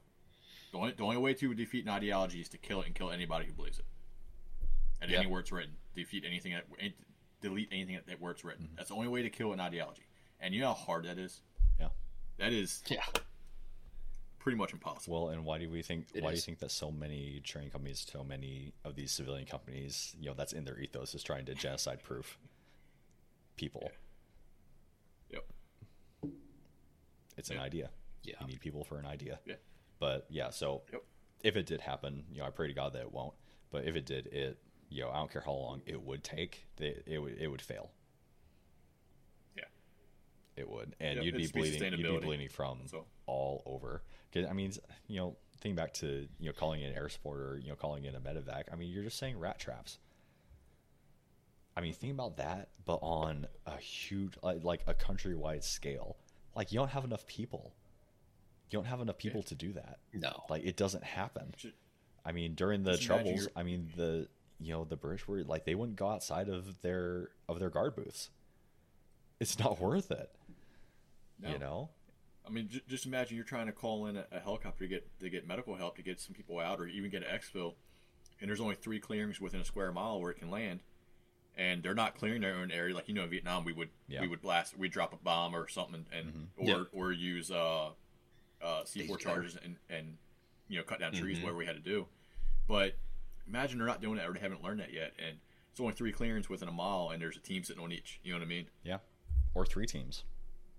Yeah, or three teams sitting on each. Like you're not gonna you're not getting out. Well, the thing is, like, like it's, like there's with MANPADS. and there's so many Yeah. and you know there's so much hate and there's so much conflict going on you know in so many different sects of the community right especially with like the combo like the radio type but y- you don't think that any of those radio nerds can listen to every single thing that you're saying? Or at least know where you're saying it from? I mean we're gonna figure out where the drop points are. I mean where patrols are what anything. Uh, did you ever read Fry the brain? Yeah. have you read that yet? Great book. Great book. Highly recommend. Huh. but um Okay. it was saying in, in one in one chapter about you know like a hypothetical like a like a submarine being christened you know being launched right you know the holes aren't all that strong you know say to you know small arms fire medium arms fire right so Yeah. imagine one one dude from six eight hundred yards away in an apartment building you know being the reason why you can't launch that submarine anymore or imagine Yep. your helicopter pi- pilots being afraid to land because they don't have any idea what's in that apartment building, you know, and there's no way to clear it because you have civilians all over that. You know, it's Yep. not a it's not a not a winnable thing. It's not a doable endeavor. No, and- and then you're trying to occupy and you're pissing off the neutral civilian force by treating them badly because, you know, And you're just because you have to for control. hearts and minds So- and you're just making making more insurgents. I mean, that's yep. Yeah, that's why i'll never that's all it'll never is. work. That's, Doesn't matter what country. that's all it does. So Yeah. So, going back a little more to your company, you, you spoke about mountain warfare. So, do you want to touch on that? What do you mean by mountain warfare? What do you, you know, kind of broad, you know, broad scope? What are you trying to pass off to dudes when they when they go into that? a lot, of, a lot of our cadre have been to basic and advanced mountain warfare school in army, Okay. right? Whether it be summer or winter course. So, what happens a lot in those courses, what we're trying to like incorporate in our courses is, it's not just climbing, rappelling, and stuff like that. A lot of it's high angle shooting, it's CASEVAC stuff. How do you get this casualty and this gecko across these mountains? How do you rappel with them? How do you climb with them? How do you traverse these mountains with them, whether it's just big rolling hills or mountains or whatever? Uh, setting up fixed ropes like high lines and to get them across and rucksacks and gear across. We're trying to incorporate all that stuff, right? We're looking at it from how do you save your own ass aspect, but also how do you be dangerous in the mountains aspect. So you're going to learn two sides of it. How do you get out there safely, right? And then how also how do you traverse these mountains to get to your target and make that that contact, right? How to how to get to the fight. Um, there's a couple different ways to go about it, but there's there's multiple ways really to go about it. But a lot of it's your knots, your rope, what gear you choose. You, you're going to get hands on with our stuff. Um, how to transport personnel, how to transport injured personnel. Like it, it's the type of movements you do, how you run contour lines instead of going up and down. You're just simply running contour lines. All this stuff. It's uh, it's a whole mess of stuff. But Cool. it all starts with mentality because you're gonna ruck your ass off. Over Hell some yeah. topography, baby, yeah, you're you're gonna learn how to read contour lines really quick with your knees. with your knees. Oof. Oh my god. Yeah, but we even even My our basic bushcraft, like not like we got so we're rolling out our our I guess you can call it a mountain warfare. It's a mountain operations mountain warfare course. We're rolling that out here soon. Um, we just got a venue for it, but even in our basic bushcraft, we teach you basic knots. You still learn a bowline, a prusik. You're you're learning anything basic. Uh, square knot with safety ties. You're learning figure eights. Uh, everything, a double bowline. Um, and a lot of stuff transfers over to that Mount Warfare course. Okay. So you're learning it from shelters at one point, like stuff like trucker hitches and stuff. You're, you're learning all this stuff for shelters and whatnot, and basic uh, uh, bushcraft, but when you we, when you go into the mountain class, you're going to already know a lot of those knots. It's just now we're going to be inspecting to make sure they're good. They have to be dressed, you know, like like to Mount warfare spec. Right. Um, you need to have a safety knot on everything. It's just those type of things. That's awesome. And then you get to and then you get to incorporate. You get the pleasure of carrying, you know, 100 150 foot rope and a belt with different car- locking carabiners, different non-lockers, different uh, cordage. You're gonna learn what all these things are, and then have to carry it, you know, as well, and get there and use it. Yeah. Uh, senders, all that types of stuff. You're gonna you're gonna you're gonna need to know how to get there and get back out, um, and get everybody back with you. So yeah. So it's how does how can that apply to the uh the the civilian context? So, if you're in a mountainous area or plan on being mountainous area, or even, I say a lot of stuff even applies to flatlanders because we're teaching two to one systems, three to one systems, all that stuff. You know, it's it applies to you because it's, it's going to help you sustain yourself, but also free up your movement. It's going to help you help you move freely when you want to, right? And that's and that's if you can move freely when you want to, you're already winning. Yeah. You know, Yeah. if if you have a denied route because it's an easy route, but you can take the hard route and now you can do it easier because you know what you're doing and you have the gear to do it.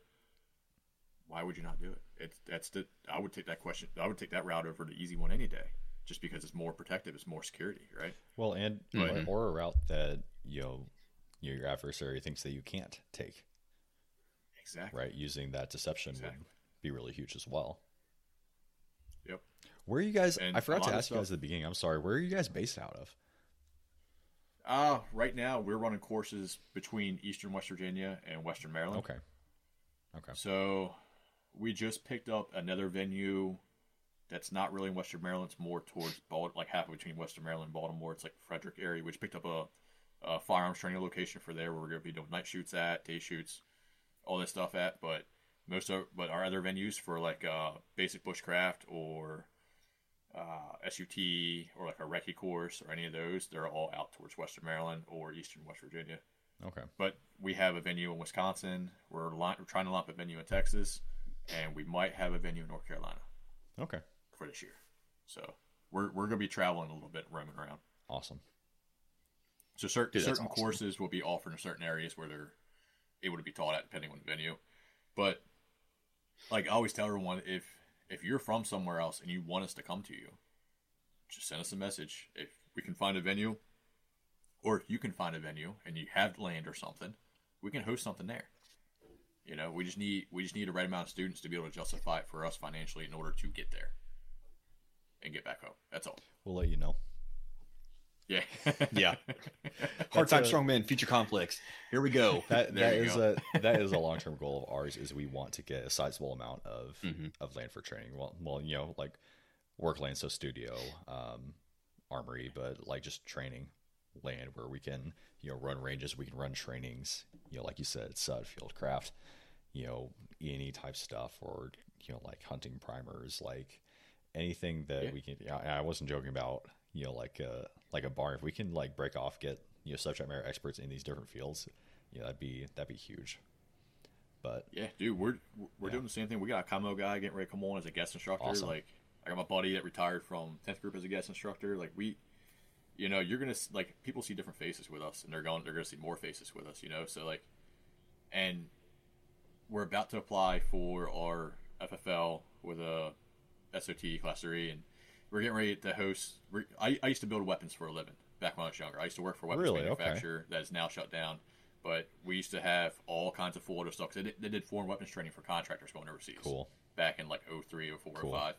And uh, so we had all this stuff on the wall. So I knew how to operate. I knew how to take it apart, clean it, put it back together before I even joined the military. I knew how to manufacture it. Uh, I currently have all the jigs for it, but we're waiting on the class three, and then we're gonna start manufacturing for ourselves to keep in our own armory. And then when we get students that fly in, or we get students that want to borrow something and use it, we're there on site. As long as someone's there, they can use it. So it's too easy. I'm connecting with you on a really really deep level. Yeah, You're gonna have to give me a moment. I love this. Oh my gosh, man! Hey, man, as Excuses long- as long- As long as we don't make eye contact, it's not It's- hey it's man, okay. twenty dollars is twenty It's dollars. okay. I'm married. Yeah, yeah. Um, yeah, I'm married too. It's- We're good. We're good then. All of us are. yeah, yeah, yeah. It's, it's fine. No, that's amazing, man. That's amazing. You guys have any plans for bring on med? Or no, you, you said you have uh, you have medical on board. So We do they do. run classes, have, or are they uh, just there for just for uh, instructor and student safety?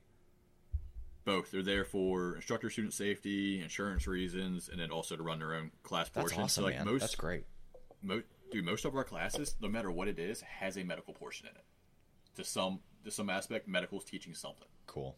So like, unless it's like a like if it's a one day course, it depends on what it is. But as long as it's a two day, you're getting some kind of medical out of it. That's great.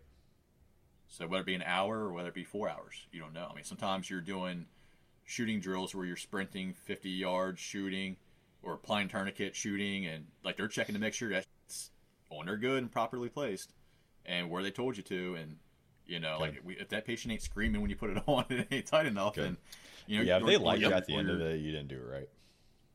yeah, exactly. And if they're not doing it back to you when it's their turn, you're wrong. you know, if, if out of anger. Um, it's uh, it's funny, but you know, or you're, or you're putting dressing on, or you're learning how to use it as really bandage, or you know, you're doing whatever, Cool. and uh, you know, you get some kind of medical out of pretty much anything we do. Awesome. But we we we had a we had a problem getting medics at first, and uh, we got one guy, one guy in our unit's EMT certified, one who's an actual Army medic who's reclassing. He's currently assigned to us. He was about to get out, got along really good with us, worked in the team, was, was trainable, teachable, and he's reclassing to be infantryman and be assigned right to a scout sniper section because he used to work with us. Cool. Um, and then we have our own medic who has been our medic for the last I don't know two years, three years, and he's been through RSLC and everything. He's been through all the recon schools. Like he's he's a freaking stud. And you know we had medics, but when we travel, we're gonna have to find medics Yeah. because I don't know if they're gonna be able to be able freely, at, depending on schedule, to come with us. So Right. That's the hard part, man. Find a medical sport that's good that you trust. That's the hard part. That's comfortable with what you're doing. That's got to Yeah, be that actually to be especially. That, yeah, that's got to be especially hard. Yeah, yeah. finding finding a medic that wants to camp out and especially like a, like a civilian EMT or something, like it's hard, dude. It's it's difficult. That's hmm. why we use unit guys. I mean, A volunteer they love it. They can't they can't get enough of it. All right. Well, if we come down there and teach a course, at least we got medical support. Yeah, already. right. Built in. uh, so, Man. so you're talking about different kinds of rope, different kinds of knots, different ways to use that. So, that I mean, that's a class in and of itself, man. Like, Oh my god, yes. It is. I mean, gear selection for mountain warfare stuff in itself can be a class, right? Depending on what your environment is, what your terrain's like, how how what gear you really need to invest in, what you don't need, how can you make do with what you've got. It's that could be a, a class in itself. Um, but for the most part, we're going to be using army issued ropes, like like the same ones that we have in the army. We're going to be using the same manufactured ropes. They're they're 7/16 thickness, 11 millimeter thickness okay, um, 150 foot ropes. We can cut them down to like 50 foot and and cap the ends and cinch them and burn them, all, you know, cap them all. But um, you know, it's we we're gonna keep things simple. Um, if we have an anchor point, like say a tree, it's just a bowline knot for a single rappel. If we're doing double rappel, it's a it's a double, triple bowline, whatever you want to call it. Um, if you're doing a retrievable, we're just putting a tagline on it. We're going to do a bowline, loop it through itself, and put a tagline on it. So when you get down at the end, you can pull it freely and retrieve your rope from the bottom. You know, so you, you can move freely. You don't have to go back up to get it. Right? That it's Nice. everything. Everything we're teaching is with the intent and purpose to be able to move freely in operation. that's excellent. How much does that Hell kind yeah. of rope weigh? Well, Well, well, first I would say how how much would you recommend, say, you know, just individually, right? you're gonna with a rope with a rope and your carabiners, your harness, and your cordage with a couple, with a couple different balls of cordage. Uh, you're probably be looking at another 20, 30 pounds in your rock, Goodness. especially if it's wet. Yeah. It's Yeah. pretty pretty So pretty serious. gonna get wet. Uh, Yeah. Pretty serious hack for that. Yeah. Yeah, I mean, when I went through Mountain Warfare School back in 2017, I went through in the wintertime. Rips were always wet, quarters was always wet. We were always wet. we never saw dirt. There's nothing. There's we we. I don't think I ever saw just how much snow was under my feet anytime. We were always in crampons or snowshoes, Wow. doing ice axe climbing and all that stuff. And uh, everything was wet. It was heavier than when you left in the morning. And I had an ALICE pack, and the bottom half literally just had like a change of socks, extra water, that type of stuff in it. And then literally from the middle up was all rope kit and harness and cordage and carabiners and uh, Wow. my puff top. and that was it. You know, my marshmallow top. So, and that's that's a big point that we that we like to teach is when you're working in the cold, especially in like a like a mountainous area where you're exerting energy and building heat in your body, you have to dress lightly. So, like the like a general rule we were taught was you need to be cold when you step off, comfortably cold, Comfortably. Cold. Right? cold. So like if it was 20 degrees or 15 degrees, I was simply wearing silk tops and bottoms and a soft shell top and bottom. And that's it. And I'm moving out in that, even if it was 10, 10 to 20 degrees. Wow. And uh, from there, I just keep a, a down jacket, a marshmallow jacket, or a puff jacket, whatever you want to call it, in the top of my ruck, on top of my rip kit, and all that way. When I stop and I go to set up, I just throw it on to retain that body heat. You don't want to sweat, right? Right. Sweat, sweat kills you in the cold. So, Yep. you know, and, that, and that's another aspect of it that's going to be rolled into it is, you know, how do you take care of yourself and keep your skin clean and keep your your clothing clean? That way, it actually has, that way your your your heating insulators can still he- work as heating insulators in those environments. Yeah. So What do you do for your there's hands? a uh,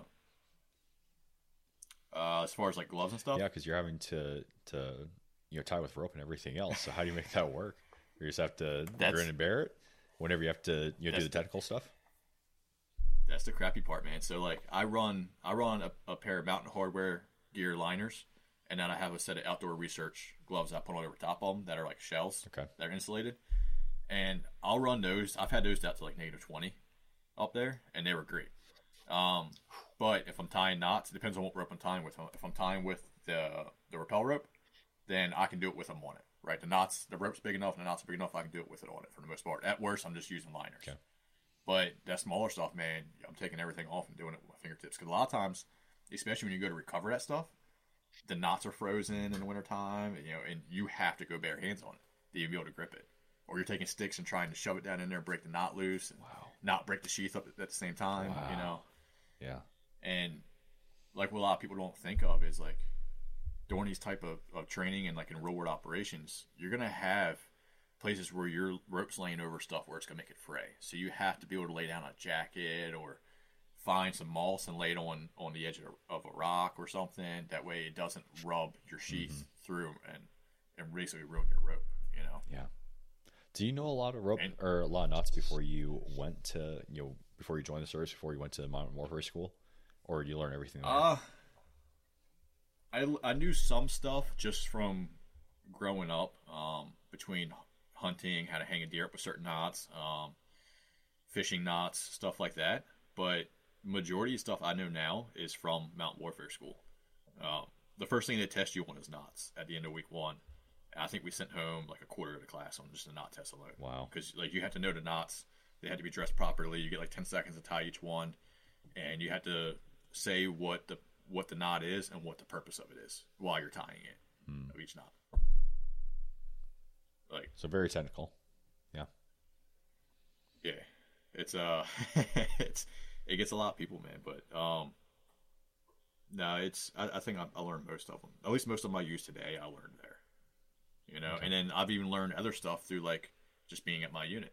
You know, like truckers hitches and stuff like that. You know, just for hanging hanging uh, rain shelters and just simple stuff like that. So that's stuff you get passed down in the basic bushcraft for your shelters. Right. You know, so Cool. yeah, there's there's and like it, if you look these knots up, man, the civil the civilian world will call the knots something different than the military does No, usually, naturally, yeah. or it'll have three or four different names, you know. So it's like, I don't know.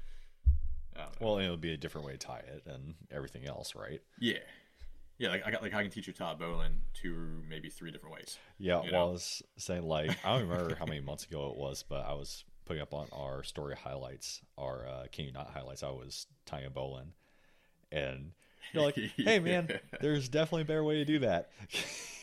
And- I was like, hold on, I'll, I'll post a video. yeah, I was like, "Okay, cool. Please show me how." but I mean, that's what I'm talking about. Like, you know, you don't want me to suck, right? You don't want me to do this the wrong way or like a inferior way. So you're like, hey, yeah, we can do this better, and you show me how. Yeah.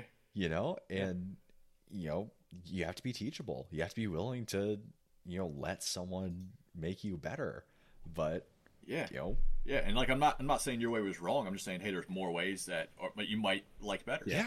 You know, that might be faster for you. Yeah, but I mean, You know? hell, man, if you're doing this for a living, I'm gonna take you. I'm gonna take your two cents. You know, Yeah. like, I mean, people are such a wealth of knowledge. It's like you have to be willing to to take it.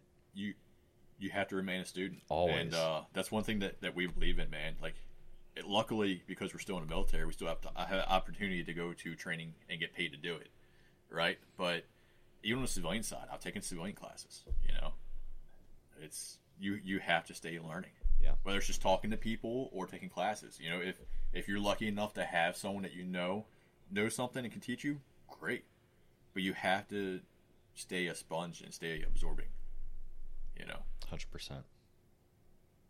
Plus, it helps keep the mind sharp. In my opinion, it helps keep you mentally active. Yeah, I mean, iron sharpens iron, right? That's the old saying. Yeah. Yep. Yep. Yeah, Set like- Mm-hmm. ego aside and learn some things. Yeah, dude. It's uh, I mean, uh, you. Not everybody can do it, but like, you, you know, I, I like to stay active. So like, I just got back from sniper school two weeks ago. I'm already putting in to go to mountain rifleman to go to the high angle course Cool. at Mount Warfare School. You know, I'm like, I want to go this year, and Awesome. I want and I want to go in the wintertime because I know it's going to be more difficult to move around. It's it's going to be better training to me. So Yeah. you know, and like we just sent three dudes off to SERE school. You know, like our dudes stay doing stuff, and man. our instructors are the same way. Yeah. Well, and you're you're constantly you know sharing that information and making everybody better. That's cool. That's really yeah, cool. man. Like even at school, it, dude, at school, I had dudes ask me, "Hey, how'd you like active duty guys? How'd you do this? How'd you get that school? How'd you how'd you get Mount Warfare School? You know, like they didn't know anybody who's ever been. Yeah. And I'm like, all right, well, do this, do this for your for your for your training NCO. He's like, wait, I don't have a training NCO. I'm like, all right, well, do this, submit this, submit this paperwork, hit me up, and I'll help you. Walk, I'll walk you through it. It's real easy, and go into ATRRS, and whoever has access to ATRRS or a server slot, put you in for it. Like, like you have to be able to help your community and help dudes do stuff. Yeah. You know, that's the only way they get better. And that's the only way the community gets better. Right. That's awesome. So what do you what do you guys got coming up next? Like what's coming up in the next couple months for you guys? Oh, we have a basic land nav course that's, I think it's gonna be 13 people reserved already. Wow. That's running in April, middle April, and then uh, we have a March course we might be doing. Not sure yet. Trying to figure out the student count on it, the head count on it. But uh, if we get enough interest, we do it. We got an open course weekend, open training weekend to alumni as well. We have a open training weekend in April as well, and beginning of April we have a. I'm going down to Texas, uh, April 27th to May 1st for a Freedom of Farm Setting event run by Insurgency Knitting Circle. I'm gonna be a guest instructor out there for them Awesome. teaching like um, uh, patrolling your land and and your community and stuff like that. Uh, like uh, like zone and pretty much zone reconnaissance type stuff, Yeah. area reconnaissance type stuff. Um, and uh, we have a class set up for May for SUT. We have an SUT class on the backside of a basic bushcraft in April. So basically, like the 22nd, 23rd, 24th, 25th, it's a two day basic bushcraft rolled into a two day SUT back to back. We have six people reserved for that so far. I think we got three more talking to us about it. And we got alumni students coming in and play OPFOR for it for the force on force portions. And uh, that runs right into yeah, twenty second to twenty fifth, and then twenty seventh I go back. I go I go to Texas, so You guys busy. staying busy. That's awesome. And then we're tr- we're trying to link up with uh we we have plans to link up with Pat from Unsister Tactical Oh, great. and and Sky Pirate down in North Carolina. Pat's gonna come to North Carolina. We're gonna go to North Carolina and we're gonna host like hopefully what we're talking about like a four day, three or four day uh, covert entry, patrolling two, covert entry, site exploitation, exploitation, or have a goal once you're in there and then get back out and exfil and maybe have like a little E and E route. like comms go down, all of a sudden you got to go to your alternate route. stuff like Cool. so I had like culminating exercise maybe. That's great, man. That's great. Well, and that's Yeah, such we're- a we're that's such a huge thing for for training that you know the training doesn't stop once you hit the objective. You know there are fault like the following things need to happen that needs to be trained. You know people people lose sight of that. People don't think about that. Mm-hmm.